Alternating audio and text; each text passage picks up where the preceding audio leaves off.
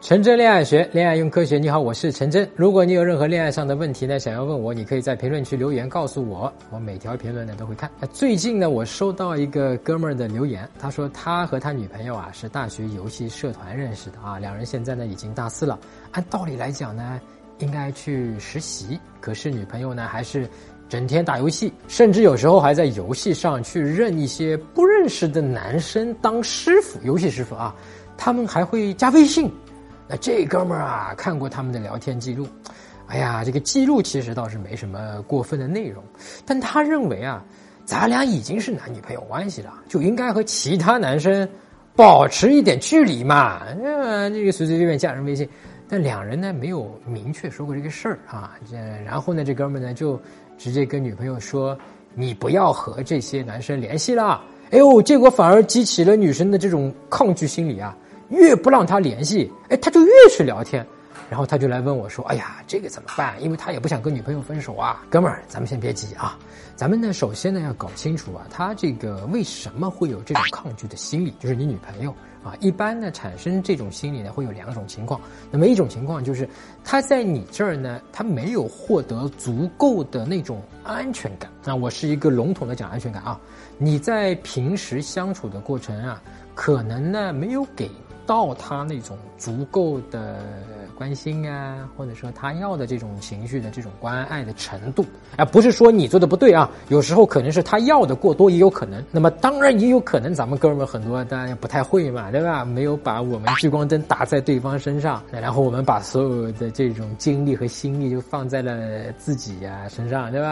啊，看看自己有没有做对呀、啊，有没有做错呀，女朋友是不是喜欢我呀，对吧？或者放到了其他的地方。那这就是我说的这个聚光灯的这个初级的一个方法，也就是说聚光灯打在自己身上，女生呢就会导致对你冷淡，对吧？以至于你的女朋友需要在网上啊，从其他男人那里去寻求这种关心啊、情感的上面的互相的这种互动和支持。那么当然呢，这也是很好解决的啊。我之前写过一篇文章，叫做《怎么正确打聚光灯，让女生觉得你懂她》。哎，你就可以按照我那篇文章里面讲的那样啊，一步一步的去练习去做啊，到最后呢就能够看见女生的那个情绪，哪怕是细微的变化，然后就自然就能够照顾到她的情绪，但她就会对你更加的亲密，她就会在你这更加的得到满足。那么那篇文章是免费的啊，你可以在微信公众号上面搜索陈真俩字儿啊，成功的陈，真假的真，就是我的名字。关注我的公众号陈真之后呢，编辑回复聚光灯啊，聚光灯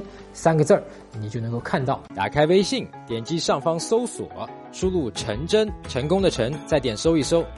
那个戴眼镜的就是我，点一下这个人，点击关注公众号，你就加上我了。输入我刚才给你的关键词儿，你就能收到那篇文章了。那还有一种情况啊，就是平时你俩相处中呢，你俩没有沟通好你们相互的这个社交距离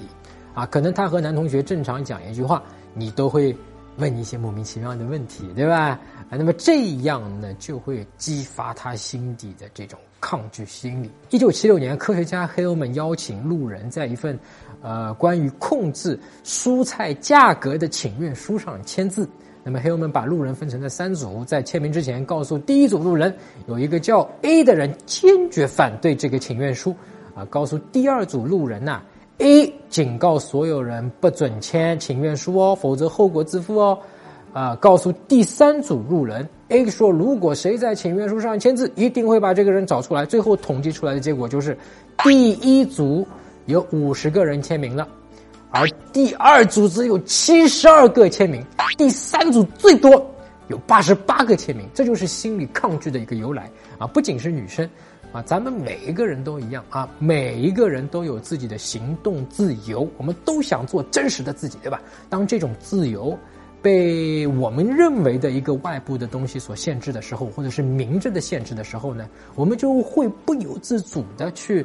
想要去抗拒，或者说去维护自己的一个自由，做真实的自己，对吧？呃，包括一开始在追女生的过程中，对吧？我们要把握好自己的这个界限啊，不要去做越界的呃事情啊，或者说让女生觉得越界的事情，因为她是你的女朋友啊，不是你的孩子啊，你们俩起码在这一点上是平等的。当然，有界限的同时，也要有自己的底线。那么具体怎么把握这个度，我在下一期节目我们详细讲一下，好不好？那么好，更多更具体的关于怎么和女生相处的方法啊，包括怎么追她，在一开始怎么跟她聊天、聊微信啊，能够聊什么可以源源不断聊下去，不会冷场，怎么把她约出来，在约会中要注意什么啊，包括怎么挽回她，怎么用科学的方法